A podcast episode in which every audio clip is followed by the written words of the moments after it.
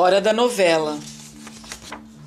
Conversa sobre caridade, parte 2. Evidentemente, a senhora de Rosburg não dissera tal coisa, conquanto não fosse de estranhar que ela a pudesse dizer.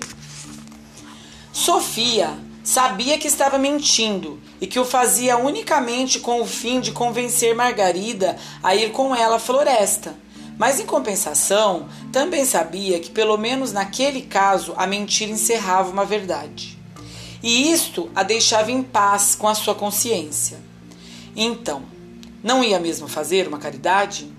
Que tratasse, pois, de ir escondida à casa da velha Toutane já que era a única forma de assegurar-se de poder levar a cabo o seu intento, aproveitando-se a um só tempo da ausência da senhora de Rosburg e da companhia de Margarida. Naturalmente, sem imaginar os perigos a que se expunham, as duas meninas puseram-se a caminho. Andaram durante mais de uma hora. Você tem certeza de que o caminho é mesmo este? perguntou Margarida. É claro que tenho, respondeu Sofia. A cozinheira me explicou tudo direitinho. É ir sempre em frente, que o caminho não tem, não tem errada. Daqui a pouco a gente chega lá. Mas eu já estou cansada, queixou-se Margarida. Se eu soubesse que era tão longe, não teria vindo.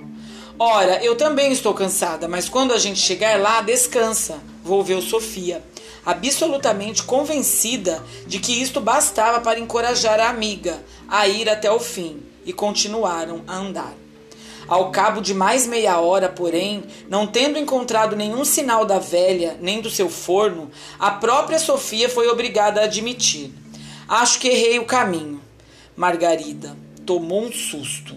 Errou. Pelo amor de Deus, Sofia, não diga uma coisa desta. Estou falando sério. Acho que estamos perdida.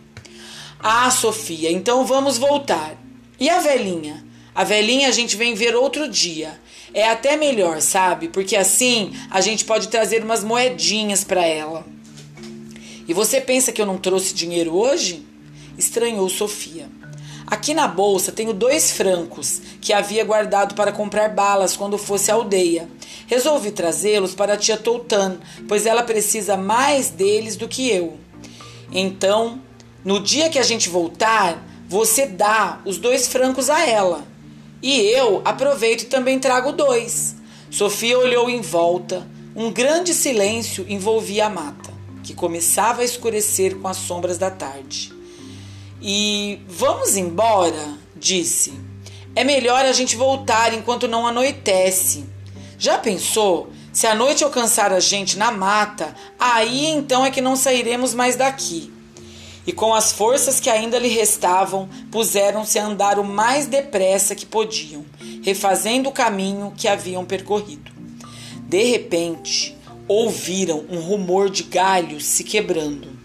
Tomadas de súbito medo, agarraram-se uma à outra e por um instante ficaram paradas no meio da estrada, no pressentimento de um perigo iminente. E não se enganavam.